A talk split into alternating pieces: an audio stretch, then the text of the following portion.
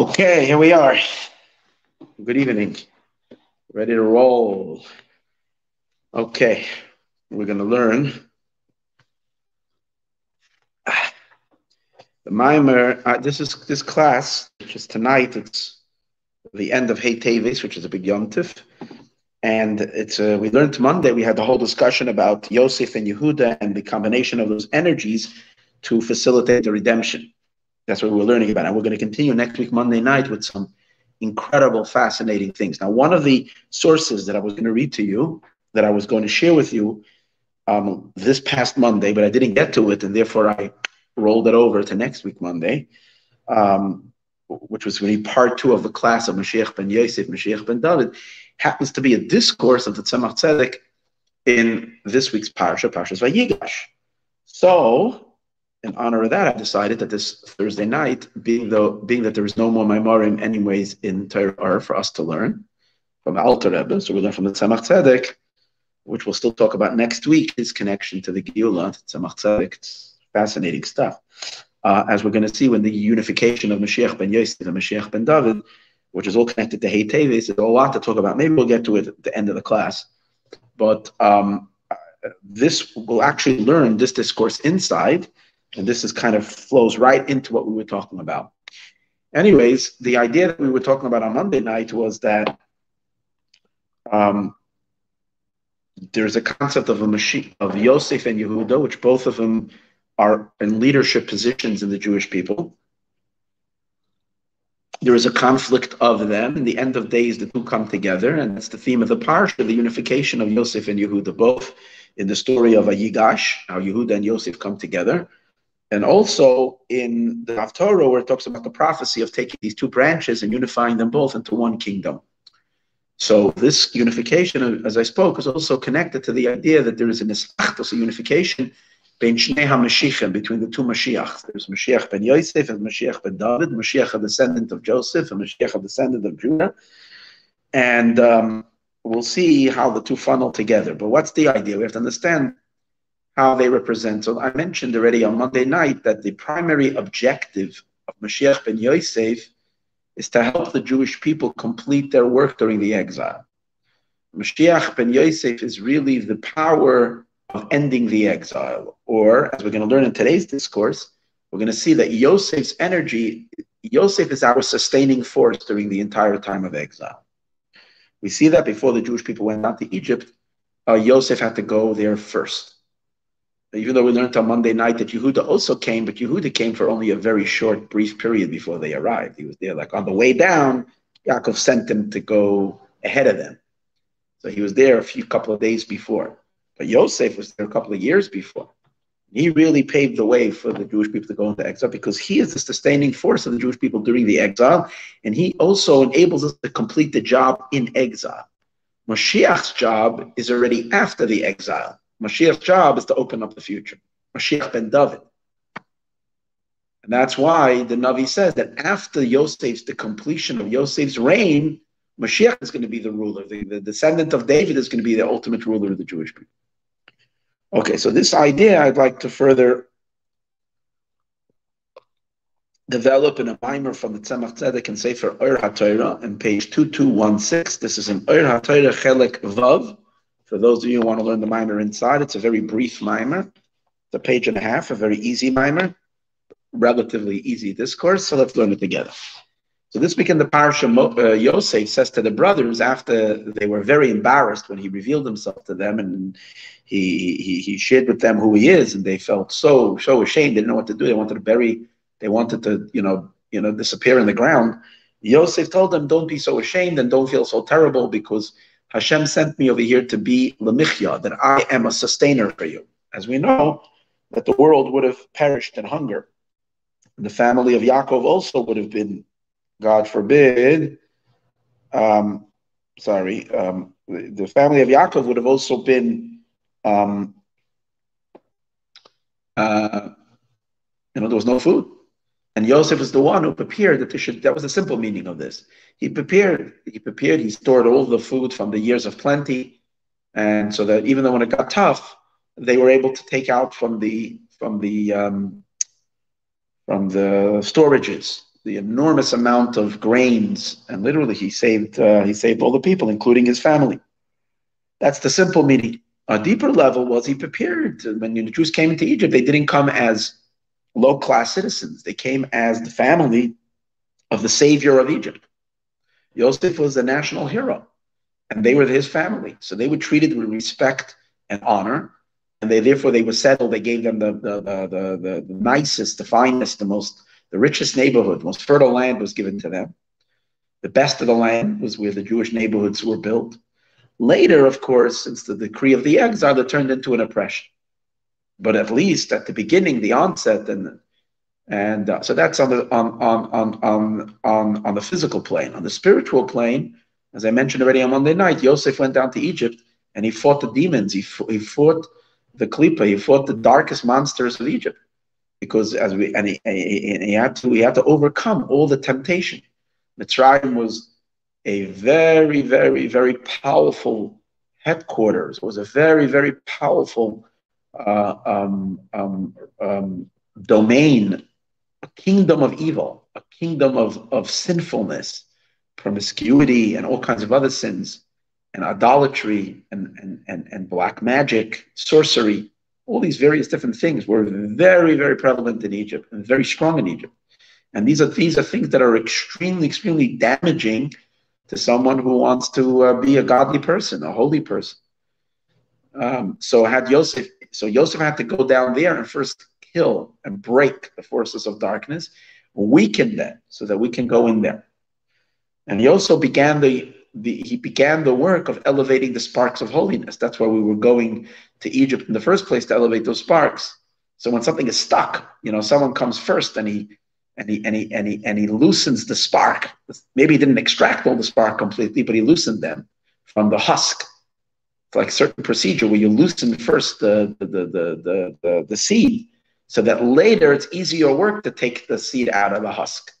So to take the sparks of holiness out of the klipa, Yosef did already a massive job because he was such an incredible super soul. And he had that ability to be able to uh, pave the way and enable the Jewish people. And as the Mimer is going to explain, had Yosef not done his work, we would never, ever, ever been able to survive um, the Egyptian exile, but also we would not be able to survive the four latter exiles, which we spoke about also on this past Monday, and I told you how Goshen, Mitzrayim was the, the, the, the, the, the root of all the exiles, and how in the city of the land of the neighborhood of Goshen, where the Jews lived, which is called Goshna in the Pasuk this week, is already hinted to all four exiles, the Gimel, the Shin, the Nun, and the Hey, each one standing for one of the other exiles. And by the Jewish people living there, and they were empowered by Yosef, this gave us the strength, the endurance to be able to make it through. And we are able to give a class today in the year 2021, uh, almost 2022, Tafshin Pei Beis, and we can still be speaking holy words and speaking about Hashem and godliness only because of the work that Yosef did then to empower us. Read inside. The pasuk says, "As a sustaining power, God sent me before you." Lasim lachem to put to make for you she'edis ba'aretz, that you should have a a survivor in the land. You should be able to survive. You shouldn't you shouldn't um, you should be able to continue in the land. And to enliven you lefleita gedoyla for a great um, a great rescue. Yosef kind of rescued them to be able to survive in this very dangerous time. So again, the pasuk on the simple level reads as a very, as a very a local story that has to do with the people then and at that time. But really, this this message is really a cosmic message. The power of Yosef, not just the physical Joseph who lived then, but the spiritual Yosef his soul and his work gave has an enormous power, a sustaining power to rescue the Jewish people, to empower us to make it through the exile, all the way to the end to what's called Pleita Gedola. Pleita Gedola is the great rescue. And he's going to explain later that's the coming of Mashiach. That's Pleita Gedola. So in every parsha, you have to find Mashiach. In Parshas Vayigash, one of the strong ones, Pleta Gedoyla, the great, the great Pleta, the great rescue. Because Mashiach is going to rescue everything and everybody from darkness. And that's the Pleta Gedoyla. But until that time, Yosef says, I'm in charge. Once we come to Pleta Gedoyla, Yosef is going to recede to the background. And Yehuda is going to take over. But until we get to that part, it's Yosef's job. Yosef is the administrator. In is Baal El Pashas Mikei. So the Tzemach Tzedek says it has been already explained in Pashas Mikei. It's the Indian and the idea. Yosef. In Pashas Mikei, he goes into a whole explanation of why Yosef had this an amazing, interesting um, talent that he was a dream. He was a dream um, interpreter. He was a dream interpreter. And so he explains that that idea that Yosef was able to interpret dreams is because Yosef, that has to do with the sublime level from where Yosef's neshama comes from. And that gave him that ability to be able to, to undo the riddle of a dream. Every dream is a riddle. It says something, but it's all it's all entangled, it's all confused. It's it's it's not it's not clear what the message is. And in order to be able to unravel the dream or un, untangle it and uh, clarify the confusion of a dream, you need to have a special soul that can do that. And that's Yosef's power. Because his root came Melech Aches. Yosef Atzadik comes from the eighth king, Hadar, whose name is Hadar. Which kings are we talking about? So in the end of Parshas Vayishlach, it discusses a, a, a, a um, the, the lineage of the kings of Edom. And it mentions seven kings, where they had one king and he died, another king and he died, he was, became king and he died, the whole series of kings. And then after the seven, it mentions an eighth king, and he's the last king. And his name is the his name is Hadar. And by him it doesn't say that he died. Now, obviously he did die because he didn't live forever. But yet he was a king. It doesn't mention in the Torah that he died. So uh, mystically, the Holy Ari reveals to us the secret. Who cares about these Edomite kings that the Torah has to spend like six, seven verses, or maybe more, seven, eight, ten verses? I'm not exactly sure how many verses there are, but it's quite a few verses. They're giving us the whole lineages of the ancient king of Edom. So we've discussed this many times. That in these verses, it is alluding to these powerful primordial forces that were part of the uh, enter the the um, flow of part of the process, if we can say, of creation. So in Kabbalistic, uh, in, in Kabbalistic writings, it discusses the idea that before we have our world that we have today, there was an ancient world. There was an ancient world that didn't last, and that world is called the world of chaos, the world of Tohu. And that world of Tohu didn't last, and it collapsed and all evil that we have in our world and all dark stuff that we have in our world is because our world was a second world in which debris from that broken world entered into our system. And therefore, all messed up aspects that there are in this world of mixture of good and bad and all kinds of negativity, it's all because there are remnants of that meth- of that collapsed world.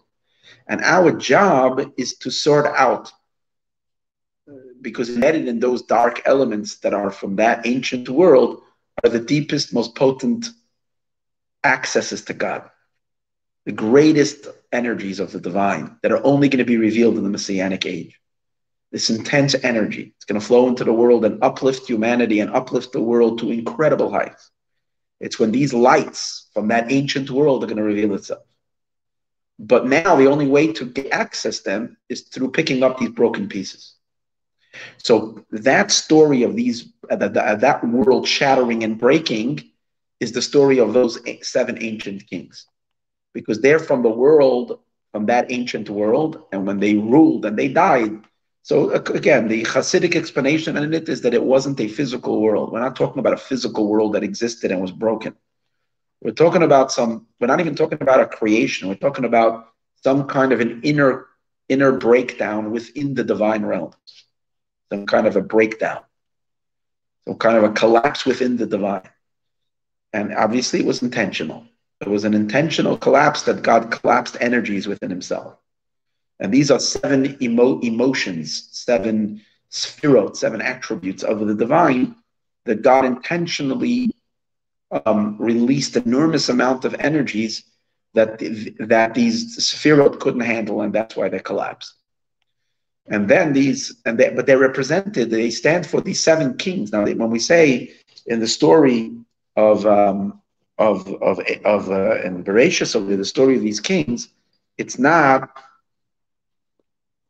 it's not that these kings were were it's not that these kings um, didn't live or that it wasn't a real story. It was a real story. If There were seven kings in the land of Edom. But just like we know Esav, who was the Edomite, the father of Edom, um, Esav was also a real person living in this world. And yet he embodied these forces of, of, of Tohu. That's why he was such a madman. That's why he was such a ruthless, um, a ruthless uh, brute. He had this enormous amount of energy, but it was not. It was not. Uh, he didn't have the vessels. He didn't have the containers to live a, to be able to use it correctly, cohesively, and and in a correct manner. So he was just driven into all kinds of self-destructive behaviors and not just self-destructive, but the forces that destroyed who knows how many lives. He was a murderer. He was a killer. He was a rapist. He was a, an evil person. He was a wild man. That was Esav. So just like Esav himself, so too the seven kings of Edom, representing that world. They lived physical kings in this world, but they they were rep, they were like a replay in our phys- in our world, which is our world is not the world of To. Our world is the world of Tikkun but they were a replay of these seven ancient kings that once lived. So we have those seven kings that chat, and then there is the eighth. The eighth, that's the a illumination that came after the shattering.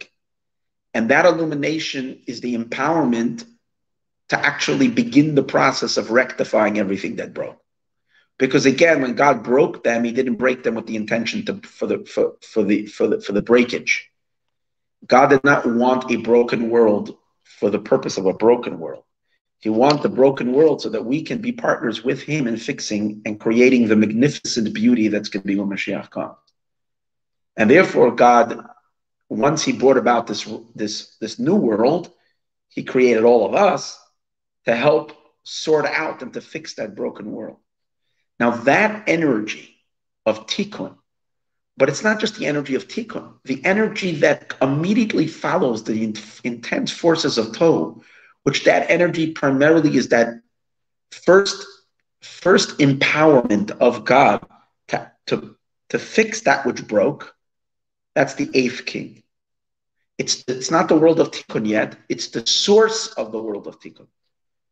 Since it's the source of the, of the new world of tikkun.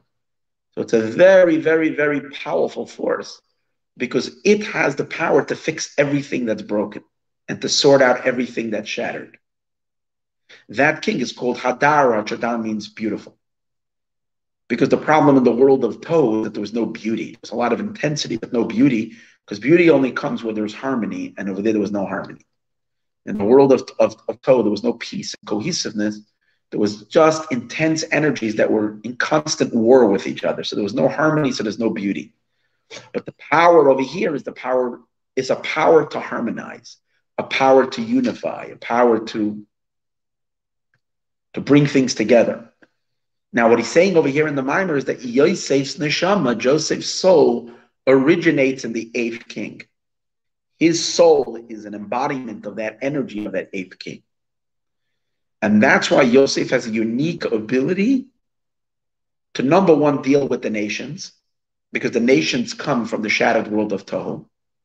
That's why Yosef is not a king over the Jewish people. He's a king over the nations because he's meant to rectify the world of Tohu. In Egypt, he was also the leader of Israel, but he was mainly the leader of Egypt. So he's a leader of the nations. And secondly, Yosef has his job is not in the land of Israel. He's not king in Israel. He's king outside of the land of Israel in Egypt, which is again the lands of Tohu, not the land of Tikkun. And over there, what is he doing?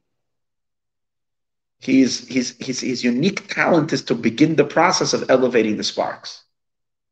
Because that's what we do after the after, in the shattered world of Tohu. We need to go, we need to go rectify and elevate the sparks. And that's the power of Yosef. So he has, and again, what the connection is to dreams. He doesn't say it in this mind. He says, look over there is where he discussed this already.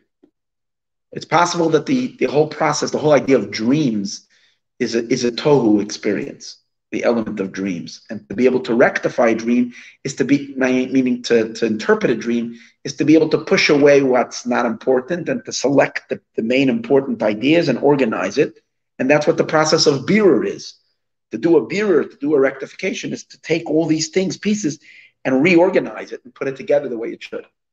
Again, I'm not sure because I didn't today get a chance to look where he references, but if I if I recall in the previous previously that we learned, that's kind of the idea. So again, he says, because Yosef's power and his root, the spiritual source of his soul is from the eighth king Hadar. He's the one who does a tikkun in the world of Tohu. And what is the tikkun that you do in the world of Tohu? that it should be integrated into the world of tikkun. As we said earlier, what do we do with these broken shards? We integrate it into this world. We take things that are messed up, and by having our correct approach, we utilize these objects, this phenomenon, these forces, but we we we we we we we we we, we access their energies and we and we turn them into um, um, um, we turn them into productive forces. We utilize them in a correct and, and productive way to make the world better, kinder, gentler, caring, uh, make the world a better place. Especially using it in mitzvahs to fulfill the divine will. Through this, we take all these raw energies and we we these broken pieces and we integrate it into the world of tikkun. is our world, and ultimately the full developed tohu integration into tikkun is what Mashiach's world is all about. And that's why we find an interesting thing, as it says, Yosef is kesef. One of the things that it says about Yosef is that he gathered all the money. He gathered all the money because everybody came, all the money of the world came to Egypt because it was a famine and no one had what to eat. So all everybody came to bring, and Joseph gathered all the silver. I mean silver, but it was all the money came from all the countries, and all came to. That's why Egypt became the wealthiest, and Joseph was in charge of this whole project. And the pasuk says he gathered all the kesef. So there's something very deep over here. In addition to him that Yosef became wealthy. It wasn't just him. Again, the treasures of, of, of Egypt became very wealthy. And then the Jewish people took all that wealth when they went out of Egypt. That's the point. And they built a home for God in the Mishkan.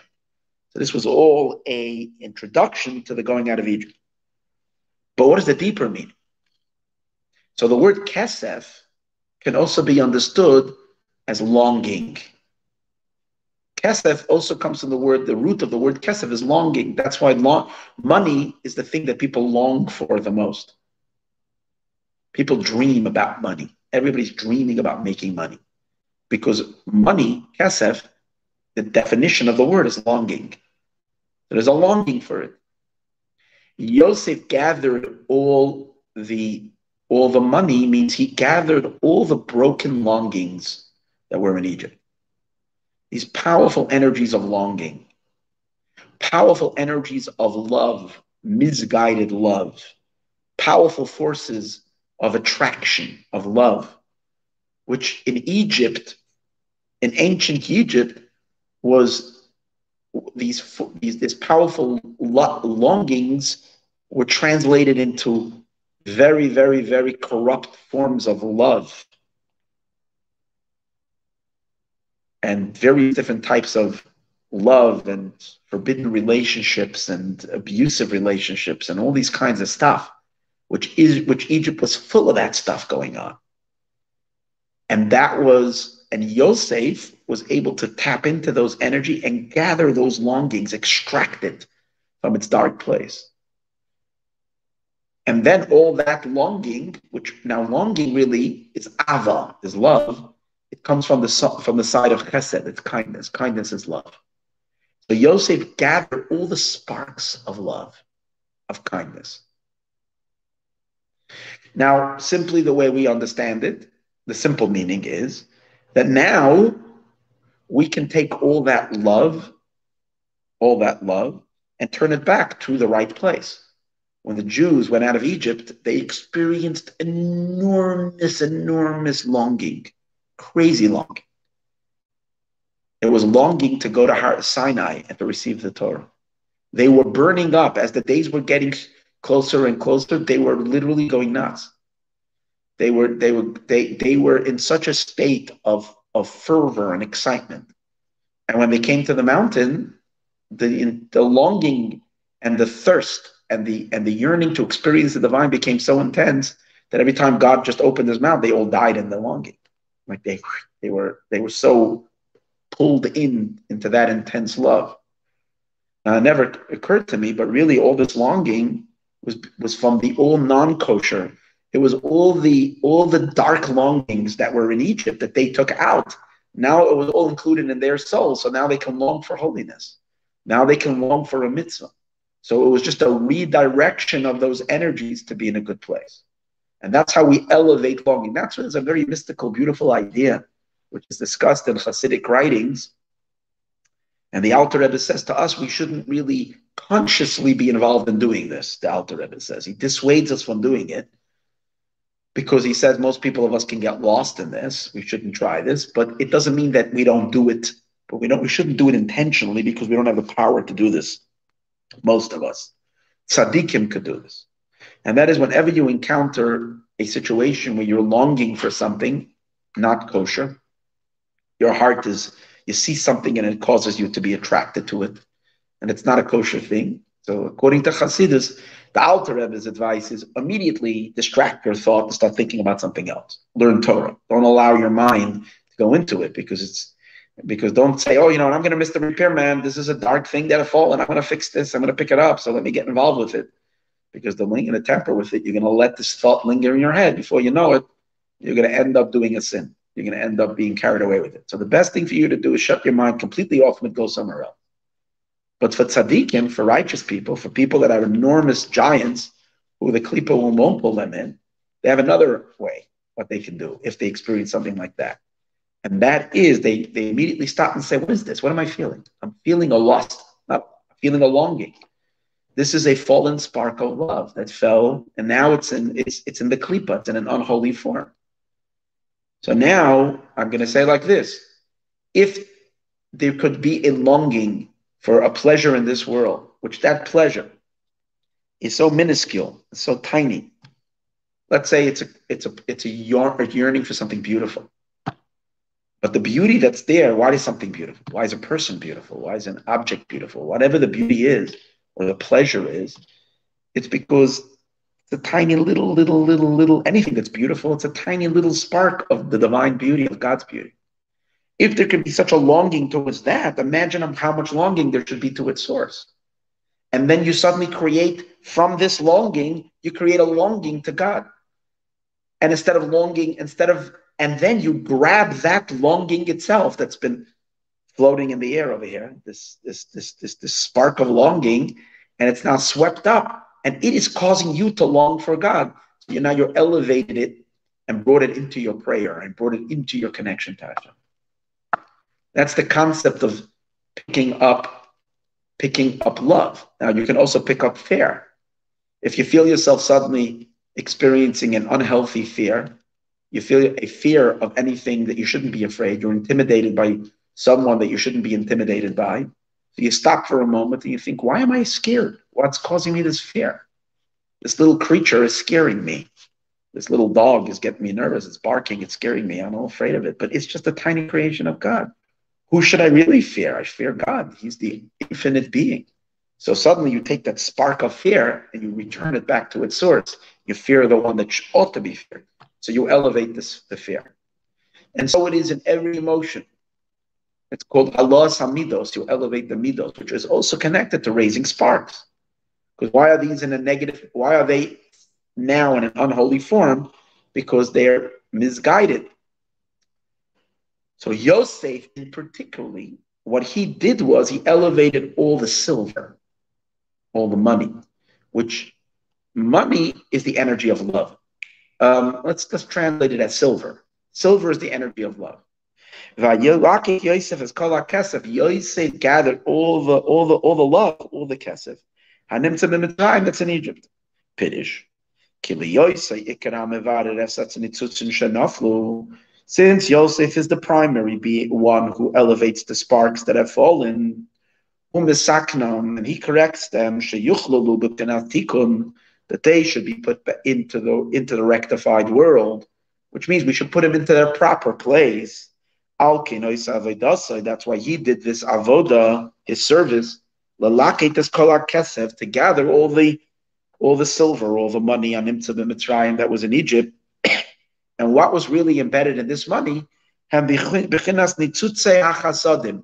gathered all the sparks of kindness, all the sparks of love, love and kindness, one thing. That they fell down in the shadow of, of the vessels.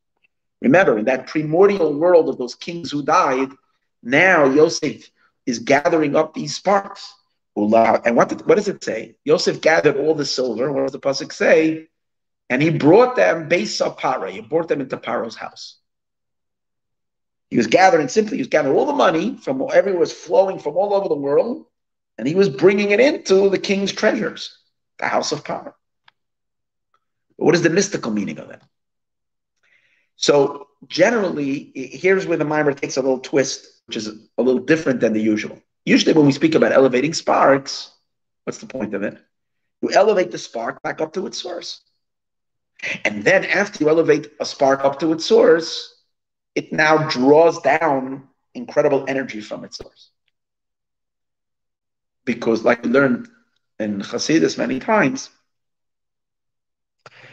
that um, your food that you eat can enrich your prayer. that your a, a person's prayer or a person's Torah study or a person's any kind of spiritual experience can become enormously enriched literally from a piece of chicken that you eat, uh, a sandwich that you had, a salad that you ate, whatever it is. How do these things enrich your prayer other than it gives you physical strength to do these things? But other than that, how does it enrich? Let's explain. The spark that's in the food is higher than your soul.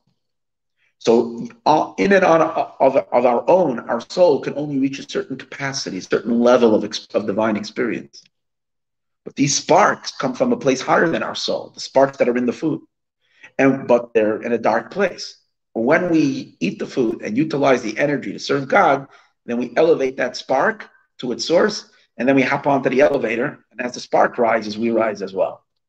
Or another way of looking at it is the spark goes up to its source and then it showers down illumination from its source. And that illumination can illuminate incredible lights from above. That's a general idea. But now he's going to take it and put it into a particular form.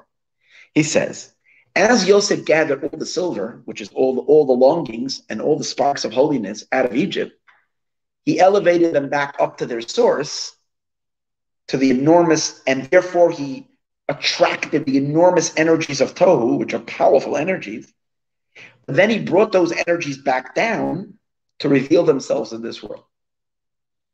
And that's the idea that he brought them to the house of Paro. Bringing it to the house of Paro is not a inward gathering, but it's actually it's brought to the house of Paro to be distributed. And generally you learn it he brought it to the house of Paro to be kept there. No, no, no. It was brought to the power, house of Paro to be distributed. What does that mean? Paro. So let's now, now we have to redefine Paro a minute, get a deeper understanding in Paro. Paro is the king of Egypt, the pharaohs. But in Torah, everything has multiple meanings. So according to the mystical teaching, who is Paro? Paro, the word Paro comes from the Hebrew word pera, parua. Parua means revealed. Um, there's many there's many words in the Torah that indicate parua. When it says by sota that they have to uncover here, it says roishay parua. Here is uncovered. Um, Kiprua Aaron. Aaron exposed the Jewish people. He revealed their their their their evil. Moshe says by the eagle, by the by the golden calf. Again, Parua means revelation, when something is uncovered and revealed. Paro, therefore, means the source of divine revelation, which is Malchus. We know that every every revelation from godliness into this world has to go through all the sphirot. But where does it? But as, as it's traveling through all the attributes, it's still it's still in inside. When does it exit out into the creation, into the world? It has to go through speech, just like we.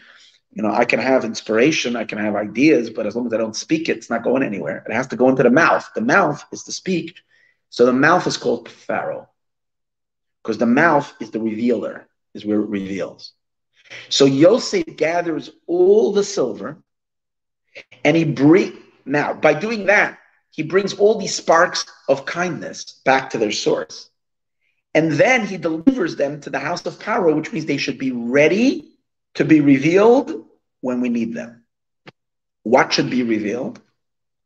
Powerful energies of kindness should be revealed.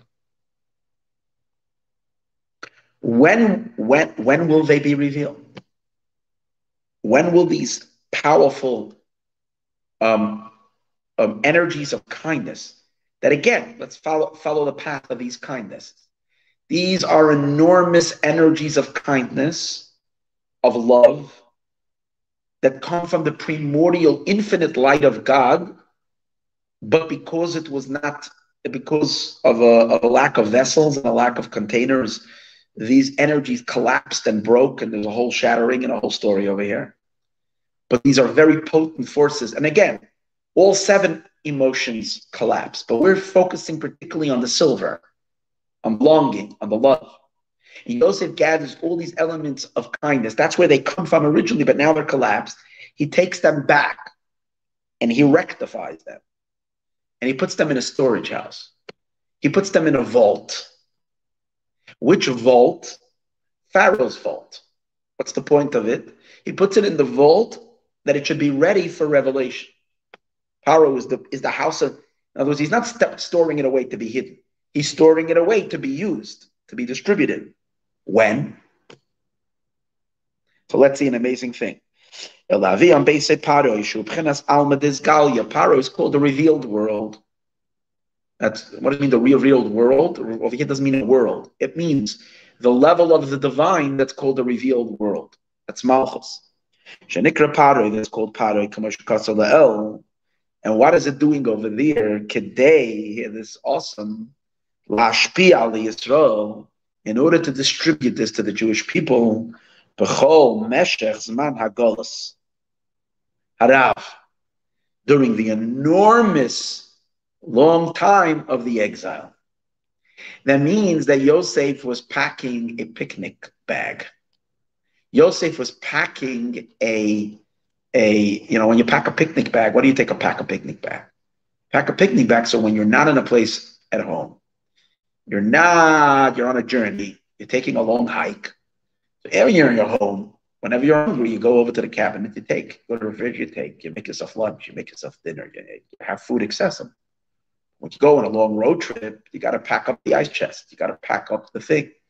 And what happens if you're traveling for a very long time? Jewish families, we know when we go, we pack like anything, like this, food like that. Why? Because we're always paranoid. Because not so many kosher restaurants if you're going away from the main So you go, you pack up like crazy, you know. So Yosef packed up. This is what he did. Yosef brought into the vault to sustain the Jewish people that want living in the land of Israel. It's like being home. We're living in a divine paradise. We're living next to our home. So we go to the temple, we can constantly eat, we can sustain ourselves with spirituality. We have enough light to constantly, it's like being at home where you don't need to have storage because you're home. It's everything's available. If you don't have it in the house, you go around the corner, you go to the grocery store. You, you know, you, you, go to the you go to the pizza shop. everything everything is at is, close by, but when you're going off away from home, you pack. So Yosef Atzadik gathered all this kindness not to be used. Yosef's energy is not used when the Jews are living in the land of Israel, the time of the Geula, the time of uh, whatever, we had a temple. Yosef stored this all the way, basic paroi, that this should be lemichya shalachani alakim, that God sends me to sustain you when during the time of exile, just like Yosef did in Egypt during the time of exile, but also during the four exiles, and primarily in our exile, this long 2,000 year exile, we need to have divine sustenance. And Yosef is a sustainer. This energy is there. And look what he says. Calls ma hadav elu from these sparks of, of kindness. Shall Yedeza through this yecholim lizboil ha'arba golias. We should have the ability to withstand the four exiles. When the Jewish people are out in the diaspora scattered across the entire world amongst the nations. Through this uh, distribution, through this handout of these, the flow of these kindnesses, we will have a remnants, we will have a sustaining force to keep us alive amongst the nations. In all the exiles. Our entire endurance and our entire survival, it's all through these flow of kindnesses, which comes through Yosef, who was plugged into Hadar, who was the eighth king.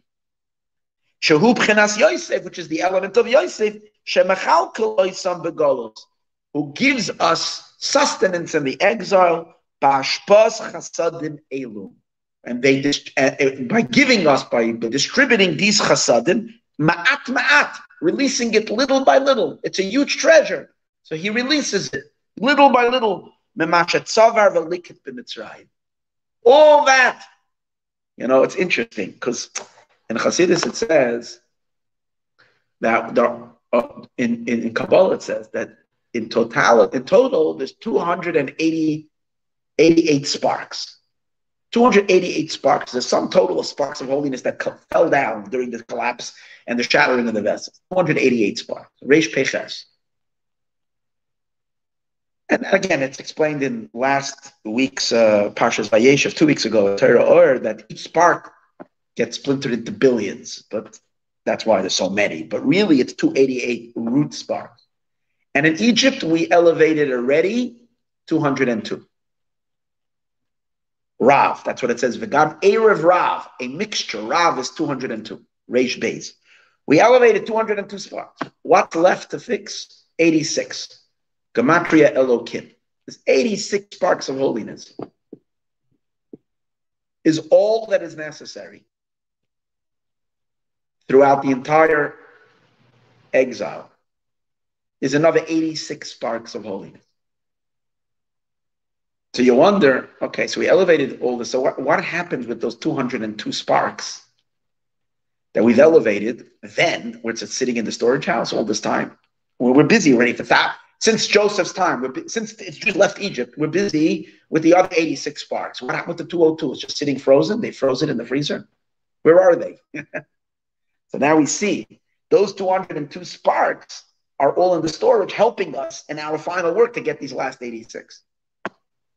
I don't think we take the essence of the 202 sparks, but we take the dividends from them. You know, they're in the they're they're they're they're, they're providing chesed. They're providing enormous. Now, how do we understand this chesed that that is being flowing to us? The Tzemach Tzedek is not. He, he's going to say something. I'm going to share with you in a moment. He's going to go further, but I think it, it, it refers to many things. Number one, on the most simplest of levels, the time of Golos is the time of God's wrath, the time of judgment, the time of Gevurah. And we're entering into pockets of extreme Gevurah.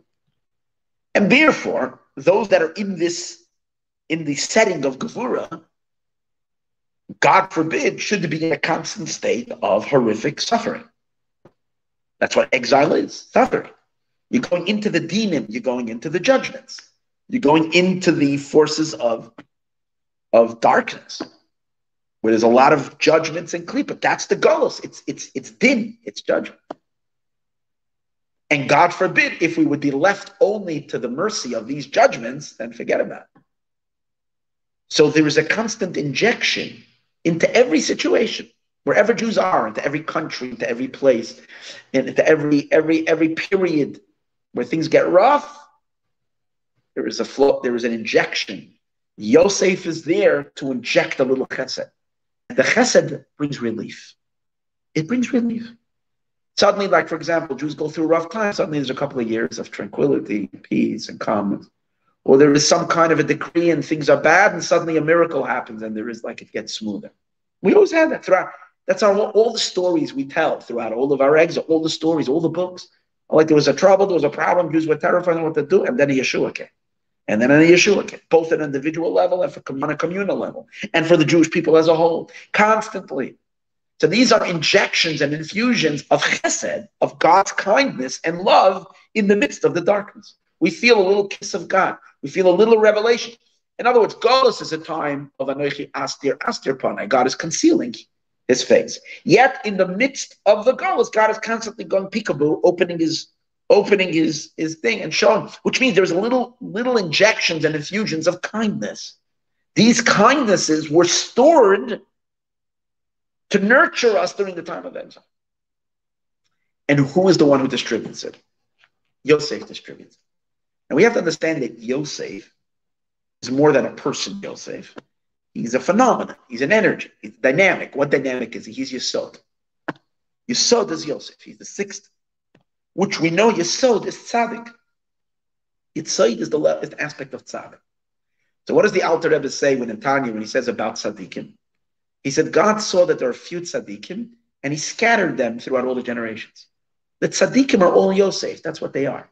The tzaddikim, all the tzaddikim, and they're the miracle workers. They're the ones. Jews in every place. Whenever there's a problem, there are people run to the tzaddik, especially from the days of the Baal Shem Tov. When the Gullus ran into our last stretch of exile, like the darkest stretch, Hashem provided us that the tzaddik is very visible.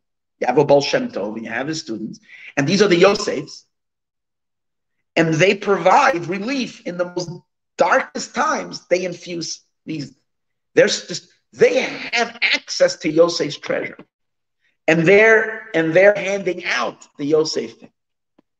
interesting, the previous Rebbe, he's the eighth king because he's the eighth to the Baal Shem Tov, and his name is Yosef, and he came at the darkest time to give the Jewish people a hope during the time of the Holocaust, during the time of the pogroms, during the time of the the communist total shutdown of Judaism and, and spirituality in Russia, where Jews were starving physically to death, and he was the one feeding them and sending money and doing and helping and miracles and in the hardest of times. Connection to Yosef as the eighth one. In any case, but this is the idea that God's there's a little there's little spurts of kindness, but it's so amazing if you trace it. Where did it come from? Yosef Atzadik prepared a picnic chest to help us go when we're on a journey. We will be able to sustain ourselves, and that's why Yelakit Yosef is called Akesef.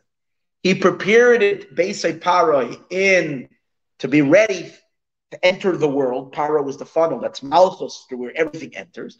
And he put over there enough kindnesses that during the time of exile, the Jewish people should be able to receive from these kindnesses to sustain us. In addition to this, it fe- he feeds us with spiritual energy and faith. Faith. Primarily, which faith? The faith in Mashiach. That's that's part of this illumination, and this is a primary, like we see in the story of Mitzrayim. What did, what did, what did Yosef, besides giving them food and everything, what did Yosef give them before he passed away? He gave them over the promise of Paklik Pakavati, that God is going to remember, you, he's going to take you out. And for the three, the 210 years that they were there, or the hundred, the, over 100 years of suffering, they remembered that promise that Yosef told them the entire time, and that's what kept them alive. They had an animaman bebias Mashiach, which in those days Mashiach was Moshe. They knew all, and without that faith, they would not have survived. And the same is in our exile. It's it's Yosef Atzadik who feeds the Jewish people the faith in Mashiach. And that's why you see that that's job of the tzaddikim. The tzaddikim bring out that faith. Without the tzaddikim, we would lose that faith. Mashiach, the tzaddikim keep Mashiach burning in our soul. And primarily the previous Rebbe was the one who awoke the Jewish people to Mashiach. And if, if you know a little history, you know what was going on in the days of the previous Rebbe, how it was like, uh, and, and when the previous Rebbe came out with the announcement that if we do tshuva, Mashiach will come, la alta the tshuva, la alta the gula, he came out with these kol Mashiach, with these powerful announcements people thought he was crazy. And they, they people got the Jewish world from Jewish world, the religious Jews got very nervous with this Mashiach talk. And the Rebbe, Mashiach, Mashiach, Mashiach, Mashiach, the entire time, to pump the Jewish people with Mashiach energy. It's all coming from the power of tzaddik of Yosef. That's the kesef, that's the love. Let's read inside. Like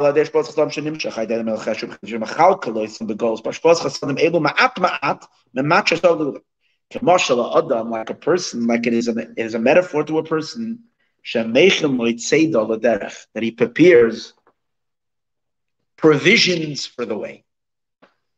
If you're going on a long distance, you got to pack a lot of food you have to take a lot. You have to store up a lot. That the entire duration of your trip you should be able to constantly, you know, go and, and, and open up your, your, your, your food chest and take along.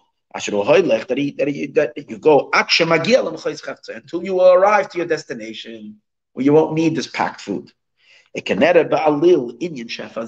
The Tzemach Tzedek says, we see it literally, we can see it literally with our eyes. For who, and this is the idea, Yisrael Maminim B'nei Maminim, that all the Jewish people are believers, the children of believers. B'chol Oirech. That's our nash that we get. That's our sustaining force. Our whole length of our goal of our exile, this long exile. Now, what we have a belief. What's our belief? That Mashiach will come. Believe Suffolk Sveka. There isn't a shadow of a doubt that Mashiach is coming. How is it possible? that The entire nation believes in a Mashiach. After so many, so many letdowns and taking so long, and we say to Nani Mam and Afa even though it's taking longer, and but we still believe. This, this, this belief never died out, even on the on the cattle cars to, to Auschwitz. The belief never went out. And it's even a bigger kiddush after the Holocaust. There's no, there's constant belief. Never. How's it possible? Klal emunah kvua. It's a set emunah, set faith. V'chaluta, and it's so absolute. Believe in the heart. Very few times you'll see Chasidus. The Rebbe doesn't stop talking about Mashiach, but this it in a maamar from the Tzemach Tzedek. This idea that you didn't have an emunah in bias on Mashiach. I tell you, this is very rare words. That's why this is a gem of a maamar. The and the strengthening of this emunah, it's not rational, it's not logical. Any person who's logical and rational can laugh the whole faith off. You're just coming from a very logical place, you laugh, you say, come on, how long are you going to believe in this? You know, your grandparents, your great grandparents, your great grandparents, they believed it's going to happen a thousand years ago. It didn't happen, so come on, drop the whole thing. It, it, it's it's total it's a total fanatical belief. It's not like a a, a, a, a thing. But, but for us, it's not a question. We know it's going to be. It's, it's so rooted in our essence. That's what Yosef is giving us. That's the super soul of Yosef. He's feeding us this faith. He's that eighth king. He gives the Jewish people, he nurtures them with this kindness. He gathered this faith. He gathered so much of this amuna in Mitzrayim. Ma'at ma'at lach And he gives it, he sends it out like he injects it. throughout all the generations. He injects a little bit to enliven us, and to sustain them. That we should have this amunah should be strengthened. Even though it's beyond beyond our mind, beyond our understanding. That's why Yosef was so busy. Yosef could see till the very end. Yosef looked ahead thousands of years. He saw our generation. He saw all the hardships and the troubles of the darkest times. And he did not stop working then to make sure to gather all this chesed, all this kesef, all the silver, all this, um, what's chesed, chesed is revelation. What, when you believe in something, it's because something is shining in you. It's a godly light that's shining in you, or else we wouldn't believe. He was so busy all this time. Now he was busy physically working. He worked in Egypt. He was in charge of everything. But by working over there, he extracted all the silver, which in this silver contained these, these sparks of holiness, of chesed, of kindness. And he grabbed, he took that all, that no one can raise their foot or their hand. Through this, he, through that laborious work, he was able to elevate all the sparks of kindness. Hanis that I mentioned before, that this should be our chayos and our sustaining during this long exile. V'zeu, and this is the meaning, vayalakit, is kol kesef animtza. Yosef gathered all the kesef, all the silver that was found. So he stored it all up for us. Now, hey Teves, we're celebrating the fact that the Rebbe was able to get the feeding Rebbe's library. That's also a gathering of Yosef. that? Yosef gathered over many years, Yosef, our Yosef and our generation, also the eighth one from the Baal gathered many books, gathered and gathered and gathered. And then there was a contention on the library. Same idea. There's a certain gathering. And then it came Beisei Paroi. The Rebbe is, is in this sense Paro, because the Rebbe is Malchus. So it all comes in on Hey Teves, it all comes into the house of Paro. So that's the connection to be revealed in the world. The ayin besider al pasuk tilase bekal chasidim. Now, the siddur of the Alter Rebbe, the Alter Rebbe also talks about a gathering of these sparks of kindness. Where does he, where does he talk about this gathering of these sparks? Again, there are sparks of everything. There's sparks of pleasure, there's sparks of, of, of fear, there are sparks of beauty, there are sparks of victory. Every experience that we have have energies. These energies are scattered all over. Sparks of wisdom, sparks of intelligence. But one of the things that exist are sparks of chesed. So the Alter Rebbe also talks in this Siddur about the gathering of the sparks, the sparks of kindness. Where? In davening, we say Tehillasai, it's in the last, um, second to the last Hallelujah. We say every day a bunch of Hallelujahs in the in the verses of song that we say in before Beshachris, before Baruch before Az Yashir. So one of the Hallelujahs says Tehilasa, his praise, Bekahal Chasidim. So if you grew up in Borough Park, like me, you knew Kahal Chasidim is a shul on 14th Avenue or 49th Street. It was the place whenever there was a good kiddush, because someone, like a person who had a little bit more money, made a bar mitzvah, I think Hashem, he made the thing in Kahal Chasidim. We used to always have our kaddish in the little shul, put our little herring and cake. But once in a while, we had a rich cousin or a neighbor, and they made a big simcha. They made it in Kahal Chasidim. That's what Kahal Chasidim meant to me when we were kids. You're going to Kahal Chasidim. That was the name of it. And it was a good kiddush. It was good challah. It was good kugel. And it's so funny how you have like the memories when you're a kid. And you would go to Kahal Chasidim. That's where the party was at. Any case, but um, what is Kahal Chasidim? Kahal Chasidim means kahal, a gathering a congregation of Hasidim. But the Alter Rebbe and Hasidim are Hasidim. We know Hasidim. But there's another meaning. He looks like his praise because Hasidim is after the Alter Rebbe says, after we gather all the Hasidim, Hasidim are the sparks of kindness, chesed, that are scattered all over the world. At the end of the exile, we gather them all together. That's called Kahal Hasidim. It's the energies of love from the entire world that is all coming together. And that's what his praises. So Sham Mavur, but there he explains it a little different than he's explaining it over here.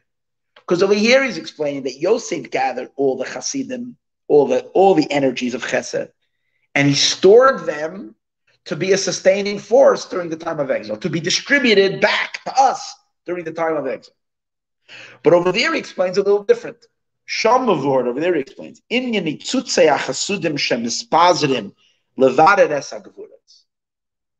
Over there he explains that the sparks of chesed. So understand something.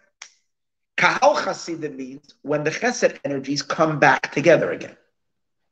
Now, if they're gathered, it means that wow, that once upon a time they were dispersed. Whenever you speak about gathering, the whole notion of gathering can only be for something that was once not gathered, once it was once dispersed, and then you gathered. So the there the Alter Rebbe explained. So according to what we learned in the mind, let's go back according to what we learned till now. The dispersion of these of these of these um, chesed energies happened by the shattering of the vessels before creation. That shattered, that created the Hasidim to scatter. That's all these sparks. Yosef, Yosef created Kahal Hasidim.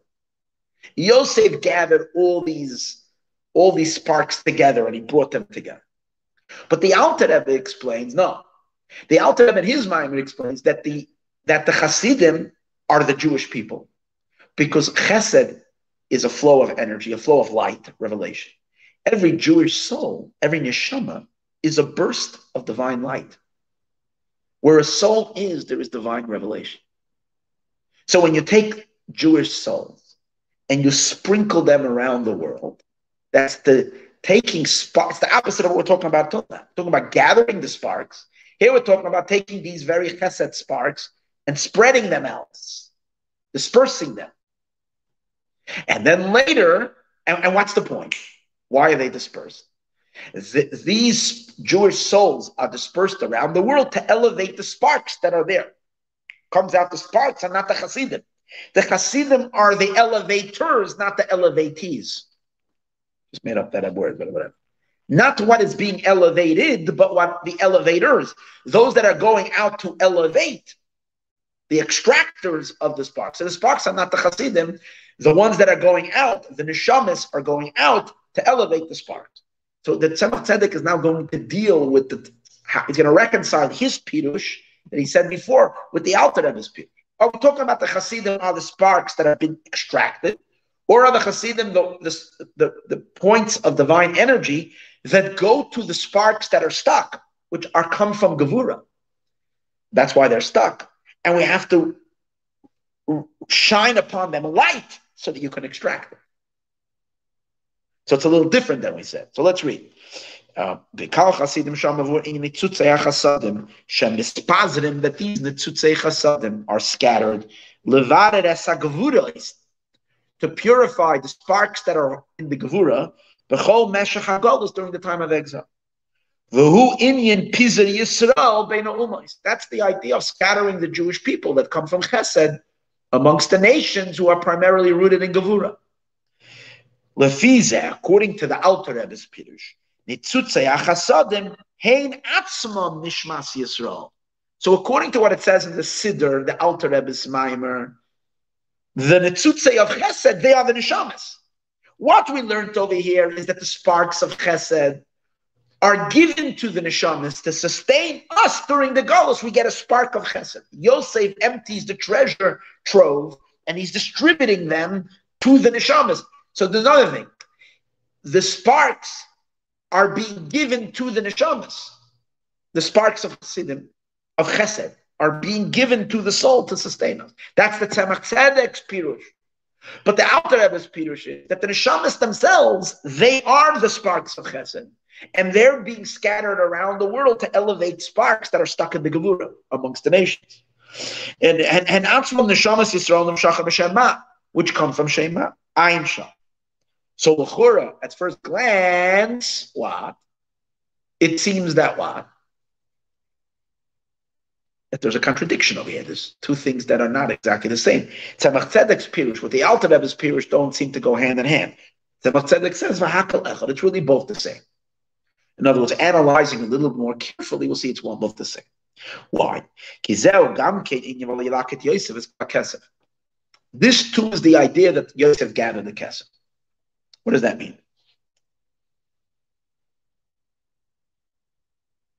It's true. The neshamis themselves are also called sparks of kindness. So when God takes the souls and he scatters them around the world, it's distributing these sparks of kindness. But initially, these very sparks of Jewish souls that are being now scattered all across the world, including some of them in Los Angeles, these very sparks of Jewish souls that have been distributed were once, they themselves were once stuck in Egypt. In other words, let me put it this way the Jewish souls are the extractors of sparks. The Jewish souls are sent into the world to extract sparks. But they were once, they themselves were also once stuck in the exile. The souls themselves, before they became the extractors, they themselves needed an extraction for themselves. Because it's explained in the different Memorim, which we studied already, one amazing Biur HaZohar that we learned two, three years ago.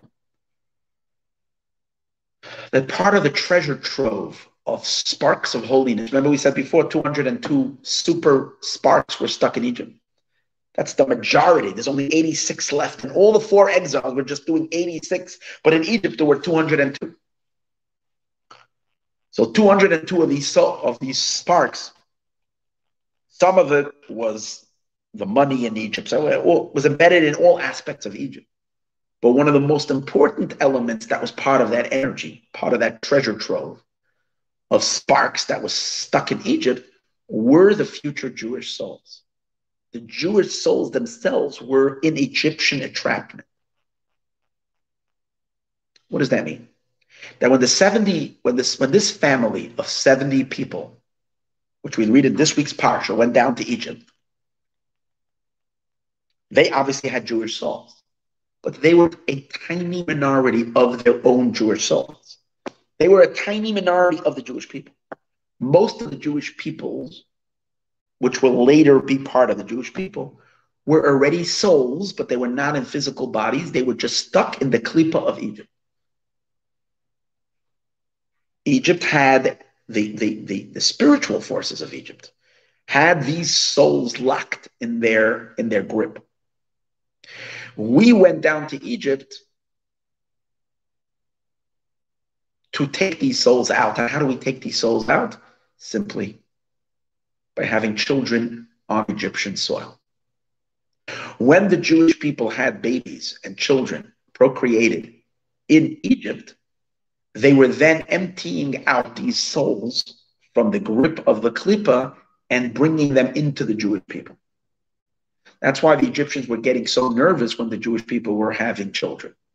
As we see, they were getting the most upset. That's what that's what brought all the decrees, but because they couldn't they couldn't live with the overpopulation of the Jewish people. What was bothering them so much? Because they were feeling that we were draining their energy. These souls. And that's why the biggest mitzvah in Egypt, Jews weren't really doing much but having babies. And that itself was the, the extraction.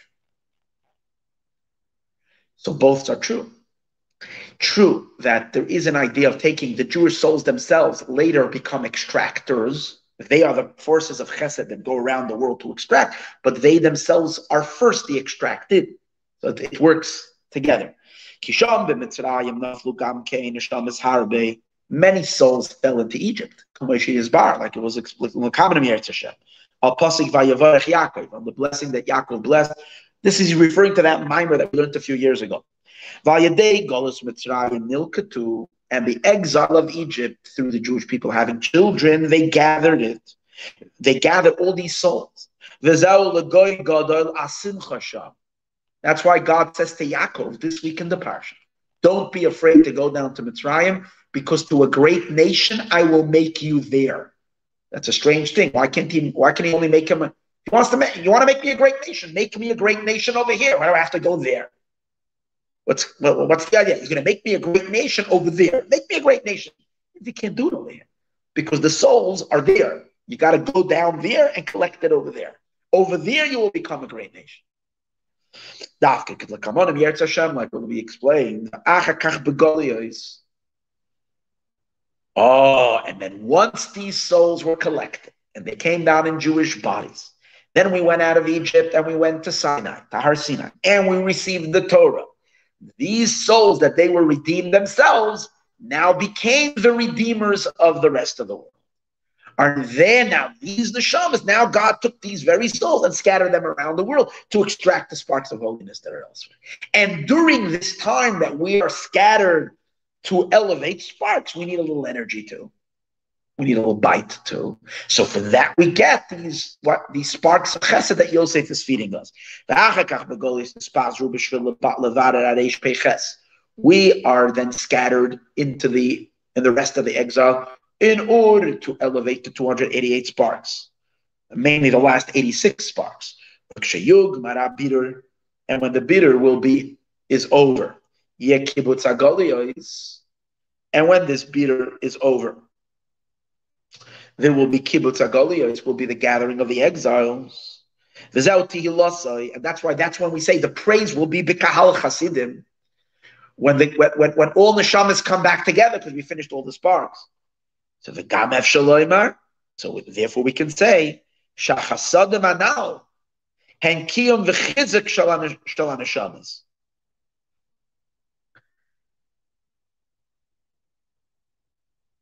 In addition to what we were saying before, that first the neshamas are extracted and then the neshamas are scattered out. But in addition to that, as he's saying now, the nitzutze chasadim, the chesed, is giving koyach to our, more than that. Our neshamas now, that are now scattered in the world, the koach that we have to elevate sparks is coming from what Yosef gathered then, and he's feeding our souls. That's how we have the power to do a bitter. Then both drushim fit both explanations. Is that the the the chesed energy is a sustaining power. It sustains the neshamas are the ones that are the neshamas themselves. Put it this way: the neshamas themselves are sparks of chesed to elevate the sparks, but the neshamas themselves need a chesed to them now, the neshamas are the illumination to the world, but the neshamas themselves need illumination. And these are these sparks that Yosef feeds us during the time of Golos to, to, to, to help us do that job, which includes the ability for us to elevate sparks, our Ramuna and Bias Mashiach. As I think, as I mentioned earlier, in general, all the all the all the times that God is showing us kindness during the time of Golos, these are all these sparks of chesed that Yosef has put aside for us. And again, who's feeding it to us? That comes through the Yosefs of the generations, which are all the tzaddikim that are meant to sustain the Jewish people during the time of Golos. And this is what Yosef says to his brothers. Now don't be sad. Because God sent me to be your sustainer. Because Yosef went down to Egypt in order to elevate these sparks of chesed haniskala, as we said earlier, in order to sustain you, aleichem to you, that you should be able to survive the four exiles. And particularly, most of the energy was necessary for our last exile. All of this is coming through the flow of chesed that we have coming from Yosef's stash. Which through this we have a remnant and a survival in the land.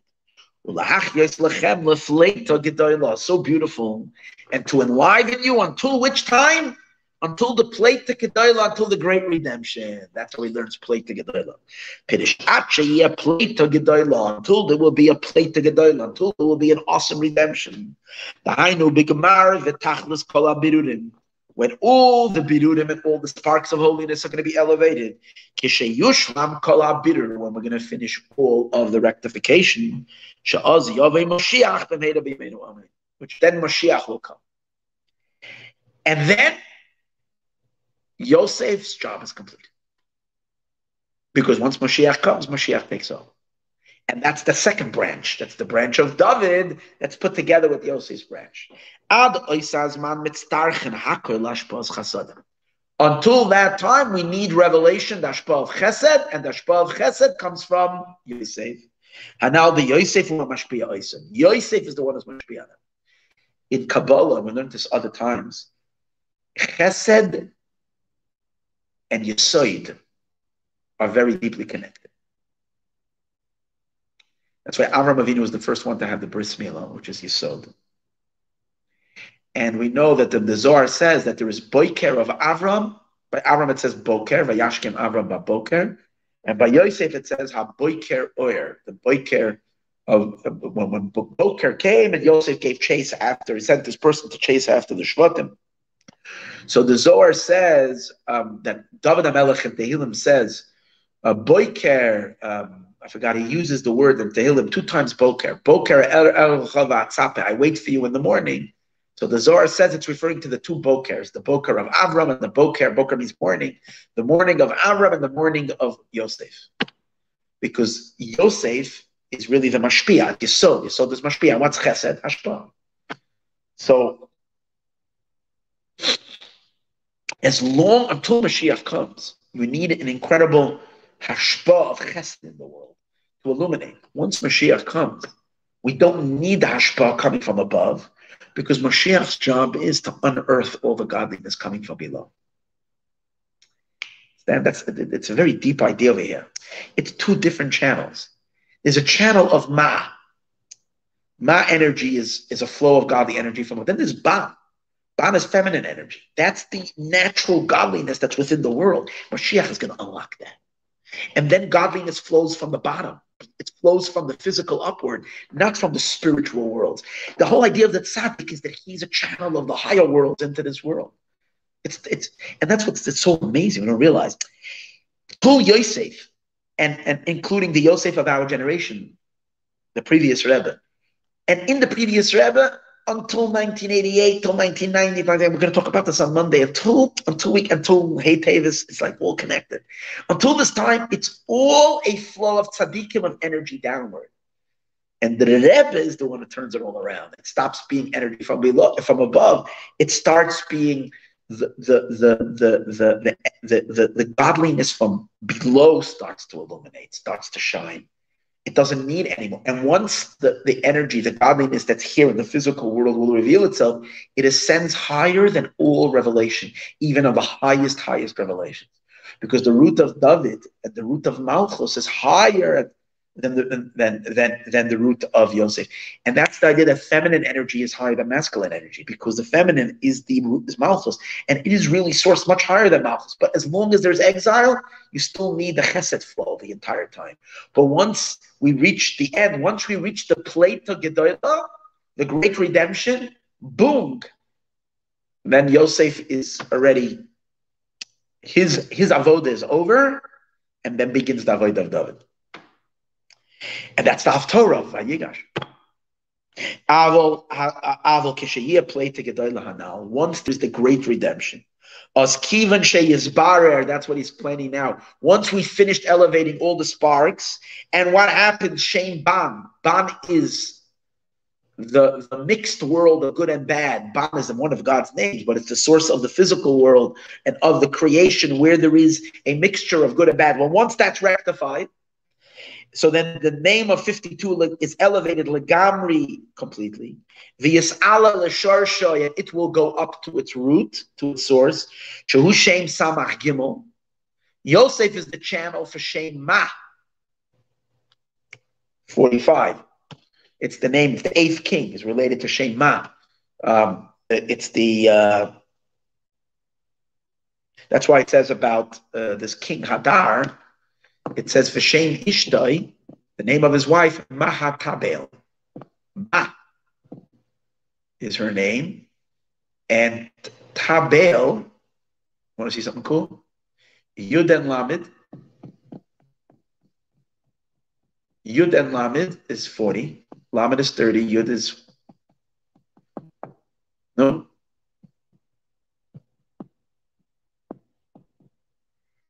Lamed is 30, Yud is 10, so it's 40. Tess. is 9, 49. Bays, 51. When you spell the word Mahatabel, it's Memhe, it's 45. And then 51, which is really 52. It's the number leading up to 52. So what's the name of the king Hadar? Ma and Bam together. Because he's the energy of Ma, that's the world of Tikkun, to fix Bam, the 52. And it's the eighth king. So once that's elevated, 52 is elevated, in Kabbalah and Chassidus it says it goes up higher than the source of the name of 45. It goes up to the name of 63, which is lights are far more powerful than any revelation that ever came from above. That's higher than the name of 45 that does the fixing. And this it says, The woman of valor is the crown of her husband. Sheshem ban hamizbarer, shem ban that is fixed. Yala lamaila lamaila meshem mahamavarer. The extracted name of 40 of 52 will rise higher than the extractor, which is 45. That's the idea that the body, which was rectified by the soul, is going to be higher than the soul. And the physical is going to be higher than the spiritual. Oz Nemar, and what's going to happen then? David Avdi and Nasi That's when David is going to become the king. David, my servant. She David shu Meshevet Yehuda. David was from Shevet Yehuda, with Yehuda Shem Bam, the name of 52. Yis'ala, he will be elevated echad. He's going to be the shepherd for all of the Jewish people. Yosef. He's going to be above Yosef. Like we discussed earlier in the pasuk Vayigash Yehuda, we didn't discuss it today, but he explained it in the maamar of Vayigash Yehuda. Like you see, that who is who, who who's in charge during the confrontation between Yehuda and Yosef? Yosef is is is higher than Yehuda. Yehuda is, is begging, pleading for mercy from Yosef. But that's that's only that's that's the current that's the way it is until Mashiach comes. Once Mashiach comes, it flips over. Malchus will rise, as she is from her source, Eretz and earth will precede heaven. Shu Aliyah. That's the idea of the elevation of the name of 52. Besamach Gimel in 63. Shamamayla Shema. That's above 45. Yosef, which Yosef is the energy of 45, Kaniskaliel, as we said earlier. Aval But until that time that we have this great plata, this great, um, this great rescue, during the entire duration of exile, Shaloin is Bar Shem Ban that Shem Ban has not yet been elevated, the Legamre completely. Then Yosef Yosef is the one who does the work of doing the birur canal. That's Yosef's level. He's the eighth king. Tohu. He's the one that converts Tohu, the world of chaos, into Tikkun, into the world of rectification. Everybody has to come on to Yosef. Dafka. Shememenu Yesed Mimeno Pina.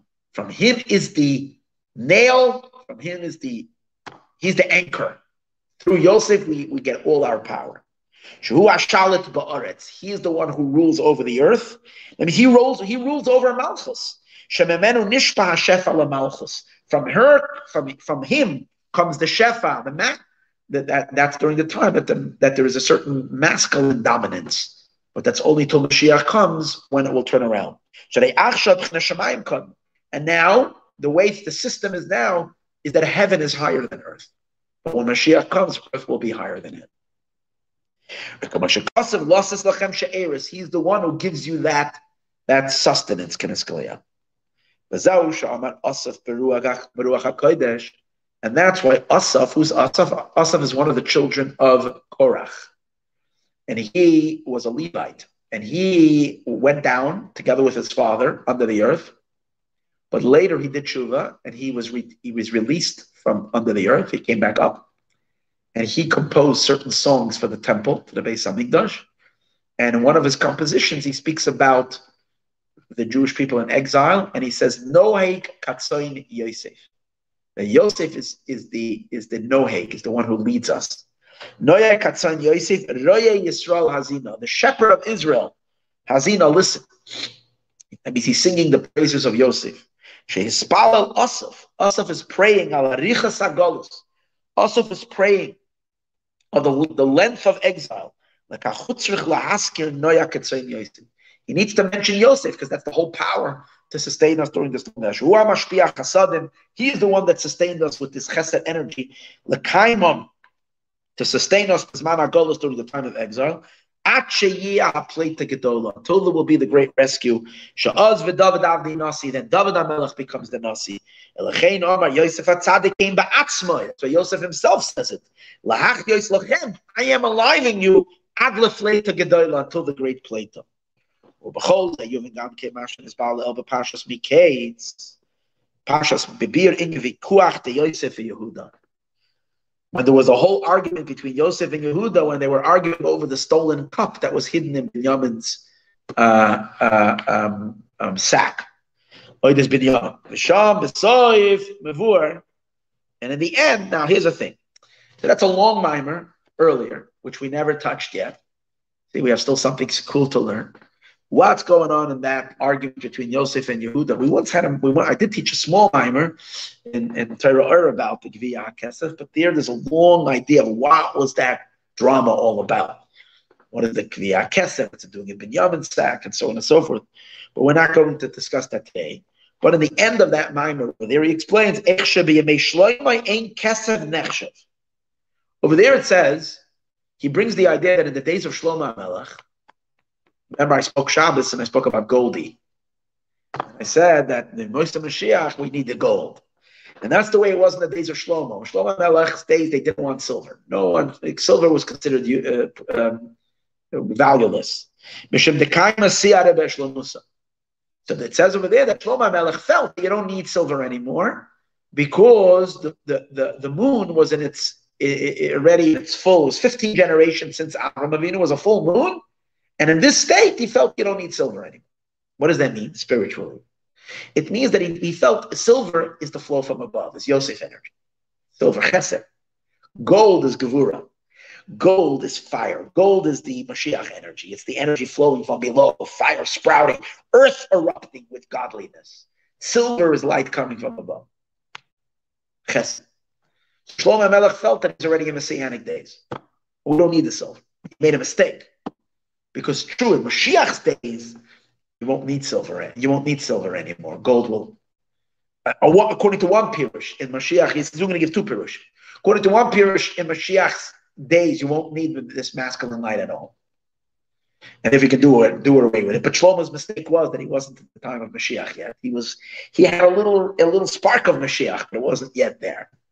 Or he's going to explain that even though feminine energy will dominate, we won't completely shove away the masculine in their life. Won't be completely. The men will still have a little room in their avodah. So therefore, it, it won't be right even in Mashiach's days to completely dismiss the silver.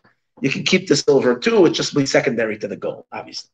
Sham achikach rabbeis, the gevia shalse. Shlomo Melech was punished on this. The ain't a moving it's not understood well. But based on what we learned over here, Yavur, it will be explained. The the Kesev Izov, these two levels of silver and gold, Zergam came Chenes Madregas, the Yosef and David. David is gold and Yosef is silver. Yosef. Yosef, who was the name 45, had a Ikra Mebchenes Chasadim. He is primarily from Chesed. And now I understand something very, very interesting. When the Rebbe got married, the Frierdiker Rebbe's daughter,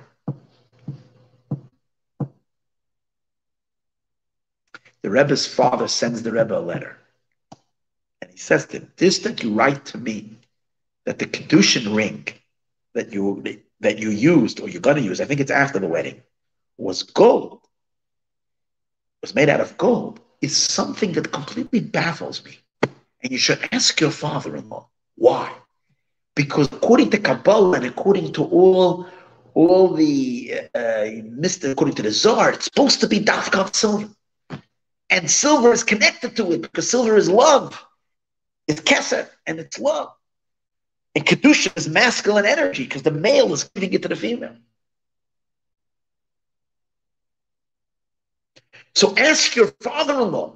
Imagine the Rebbe's father, who's a super Kabbalist, is saying this is something Rebbe over here, that your father-in-law, the previous Rebbe, got you a gold ring. the answer is, you know, Frierdiker Rebbe's Yosef, the Rebbe's David. That's already a level of gold.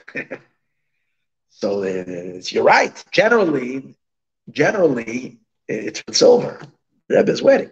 Now, it's possible that there were other Rebbeim. The Rebbe mentions it by farbrengen, like like like uh, the mystery the Rebbe mentioned about my by my wedding there was a gold a gold ring or this this is what the Frierdiker Rebbe said or whatever. But I have to take a look into it a little more about this whole thing. But I'm getting it now.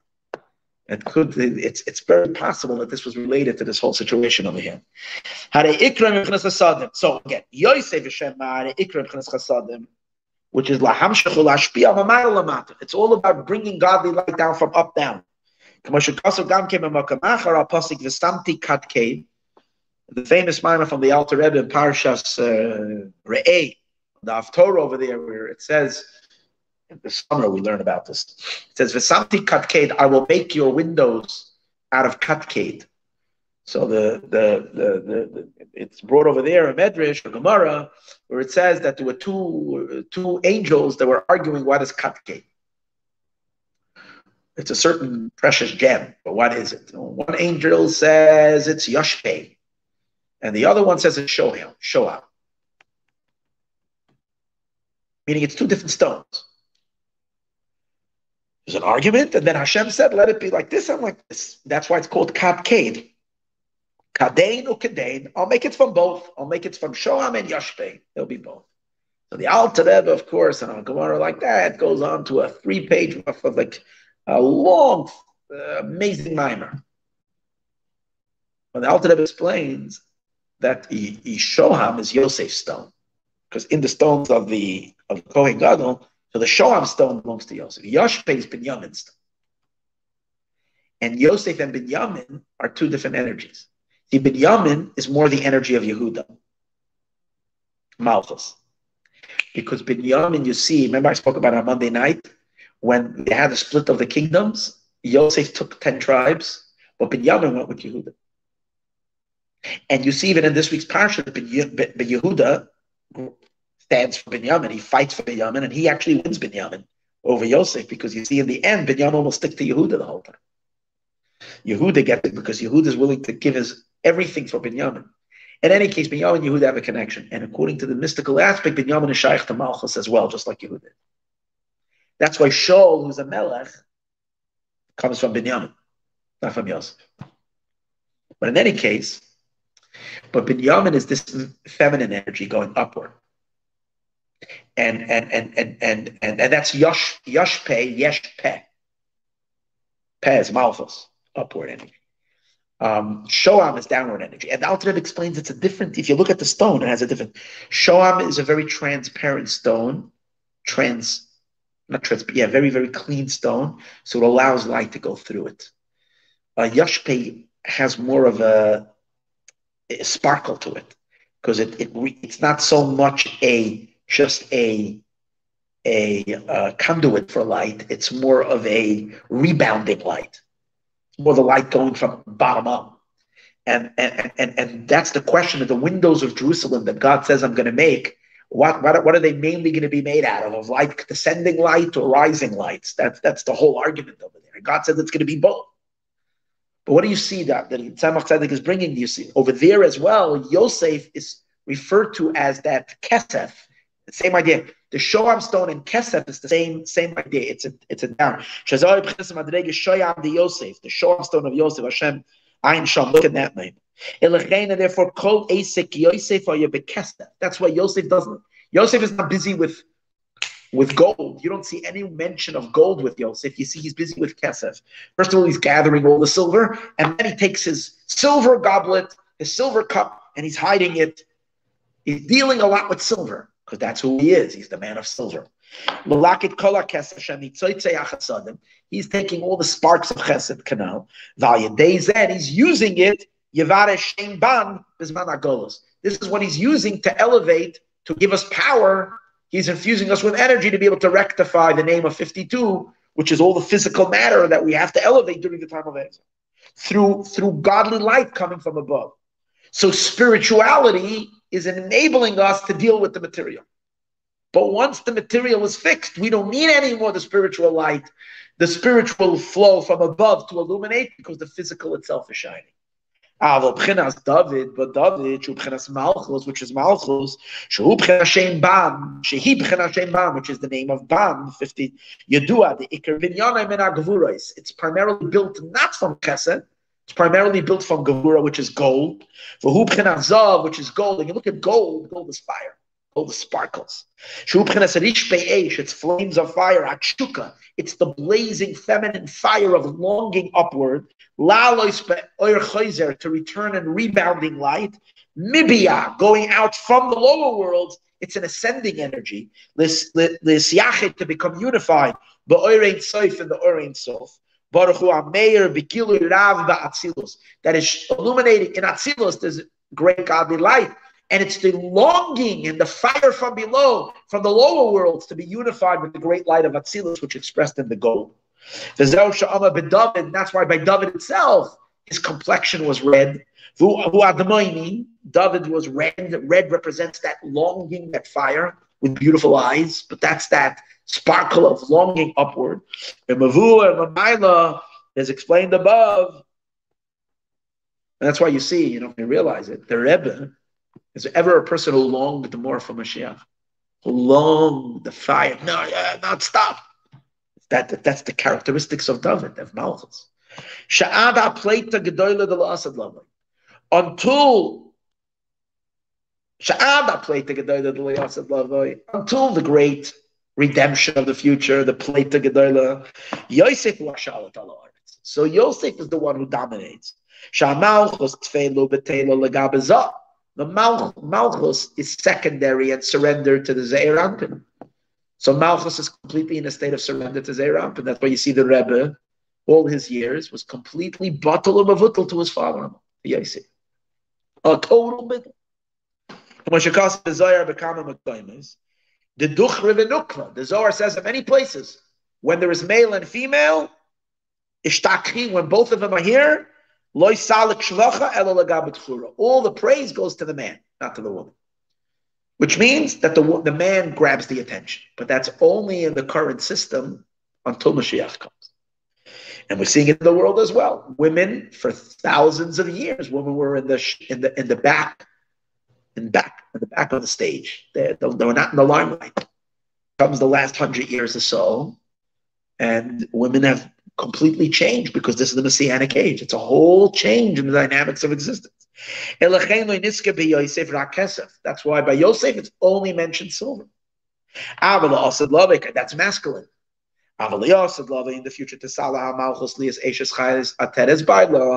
Malchus is going to rise to be the crown of her husband. In in his bar, and we said earlier, Shahmigdash to Shloimoi, all of now we learned earlier that the Beis Hamikdash of Shlomo was futuristic. That's why it was made not out. One of the differences Alter Rebbe explains of Yosef and Yehuda is Yehuda is stone, and Yosef is wood, is plant. Yosef, the word Yosef, Yosef means to add, just like a plant that always grows and adds. Stone, inanimate doesn't grow. But that's why it's Yehuda. Because the quality of Yehuda, the feminine quality, is complete surrender, the complete debittal, the complete nullification to the to God in a way of like complete simple faith, action, deed, all the elements of, of surrender, as opposed to development and, and, and, and growth. That's all a masculine energy. The energy of the feminine energy is both is yearning, but also a power. Malchus is the power of submission. Obviously, uh, the positive submission, not a negative submission. The ultimate submission to God Himself, which is the high end, which allows God Himself to manifest in the thing that's submitting to Him. That's why in the, the, the Mishkan never had the divine presence like the Beis Hamikdash because it was made out of wood. That means it was made out of an entity that enjoyed being the Mishkan. It was growing from the experience as opposed to the complete abnegation of self that was in the stones. Stones of the temple. That's, that's Yehuda. And that's why they explain how Shlomo Melech is from tribe of Yehuda. And it was in Jerusalem, which is the territory of Yehuda. And it was made out of stone. So in a sense, you can say already that once you have the, the temple already, which is made out of stone, we can already expect to drop the silver and move on to the gold because that's the quality of the feminine quality. But yet, even though maybe, as he can explain, and that's why Shlomo Melech didn't want to deal with silver anymore. He rejected silver completely. It's already a little ray of the future. High time for that reason, it was built only with stone. The stone, the stone is very higher, much higher. And that's why Shlomo Melech um, cherished the gold. The nechshel and silver wasn't considered anything to him. Because he thought, once the moon is in its fullest. Malchus has already risen. Now it's already time to make gold the primary thing. The but why was he punished? The reason he was punished is He can give two reasons. True, even though the moon was then in its completion. As remember, we said it's the 15th generation to Avram the Jewish people of the moon. And Avram is the first day when the moon was shining a tiny bit, the birth of the moon. King David is the 14th. David is Gematria 14. Shlomo is the 15th, so the moon is in its fullest. So we're already in the time, kind of already like messianic times. The tikkun was not yet. Like we see, it's still taking, we still have two eggs, almost all the exiles happened after that, right? It was a little flash of that, but it was not. They didn't arrive to that level. That's one reason. So therefore, he can't he can't put away the silverware yet. But another reason. The chayla. That is baila. Even when a malchus will rise to be the crown of her husband, loy shayach loy mer ein kesef. You can't say dismiss the silver completely even in a time when it really is Mashiach. God forbid. You can't just take out Gevura and dismiss Chesed completely. There's one pasuk that says, that the moon will be similar to the sun. And you're right, there is a pasuk that says that the woman will rise above, but there's another pasuk that she'll be equal to it. And the and the, light of the sun will be seven times seven, which according to that Pirush, the moon will rise to the sun, but the sun will be even brighter. So the, on the one hand, it's still showing that there is some kind of a, a mila equality in the spiritual and in the masculine light. But in other places, it explains that when we say the moon will be like the sun, I, I spoke about this recently, and that the and that the sun will be seven times seven, that means the moon will be like the sun. And, and, and what kind of sun? What kind of sun will the moon be like? Like the sun after it, in the Messianic age, when it becomes like a billion times brighter. So that means, according to that Pirush, the moon is, isn't any less than the sun. Even, even, in other words, even this pasuk doesn't say the moon is less, the moon is equal. But even if, even if we're saying it's equal, it means it's equal. So it's not a total dismissal. And that's the idea, sun. The sun then in that case would be related to silver, and the moon, as we're saying now, related to gold. If the moon is going to be like the light of the sun of now, but the sun will exceed that and go even further. But according to that, which according to sometimes it says that the moon and the sun will be equal in their height. That Malchus and Zeir Anpin will, will then be on the same level. The F Shaloima, we can say the Indian Kadkade. That's what it means. Kadkade will be like this and like this, which means both Yosef and Binyamin, masculine energy and feminine, will be on the same level. Al Shem Shu B'chinas Keser V'Zov or Yoshev or Chazar V'loy Kishloima, not like Shlomo Shia or. Shlomo wanted to just make it be just returning energy alone. That's why Shlomo was punished that because he, he dismissed the silver completely. The dilemma. Okay. Kitzer, let's do this little little summary that he does. Yosef likit nitzoytzei achasudim achasadim. Yosef gathered all the sparks of Chesed and Mitzrayim, and Vion Beise Paro, he brought it to the house of Paro. Alma des Galia, he brought it into Malchus for what purpose?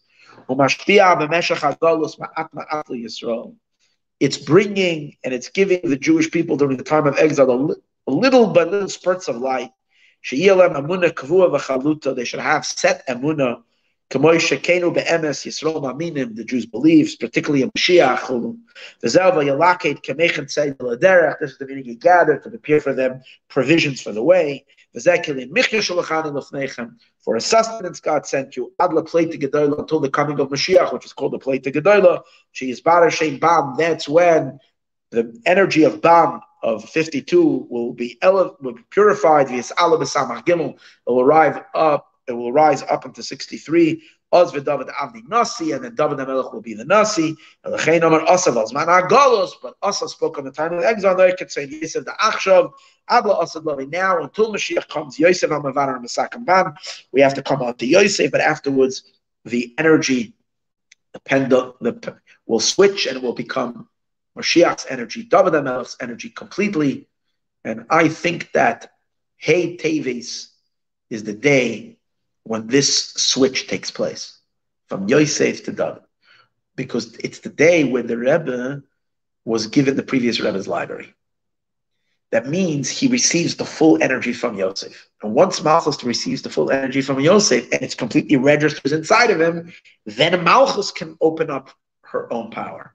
That's why immediately after that story is when you can see the Rebbe's energy completely switch, switches and a short, this happened all the year before the Rebbetzin passes away. Then you see, which I'll discuss in the next share, this amazing dynamic of what took place.